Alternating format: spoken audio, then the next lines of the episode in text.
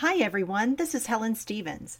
In continuing with how to protect yourself with a financial plan, we are going to start off by looking at the second most common financial planning mistake. The second mistake is not updating a plan. Once you've made the decision to do a financial plan, collected all the data, made a list of goals, had it analyzed, and implemented the recommendations, it's important to realize you're not done. A financial plan is a fluid process which needs to be updated at least annually or when life's transitions occur. Consider this plan your maintenance agreement. Regular updates ensure that no change is too difficult to address. The road of life has many potholes. If you already have a plan in place, it's much easier to financially pivot when events occur. Tune back in tomorrow to hear about the third most common financial planning mistake.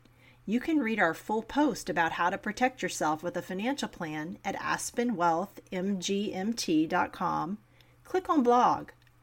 To hear this briefing on Alexa, simply enable our Alexa skill called Purposeful Planning with Aspen Wealth Management.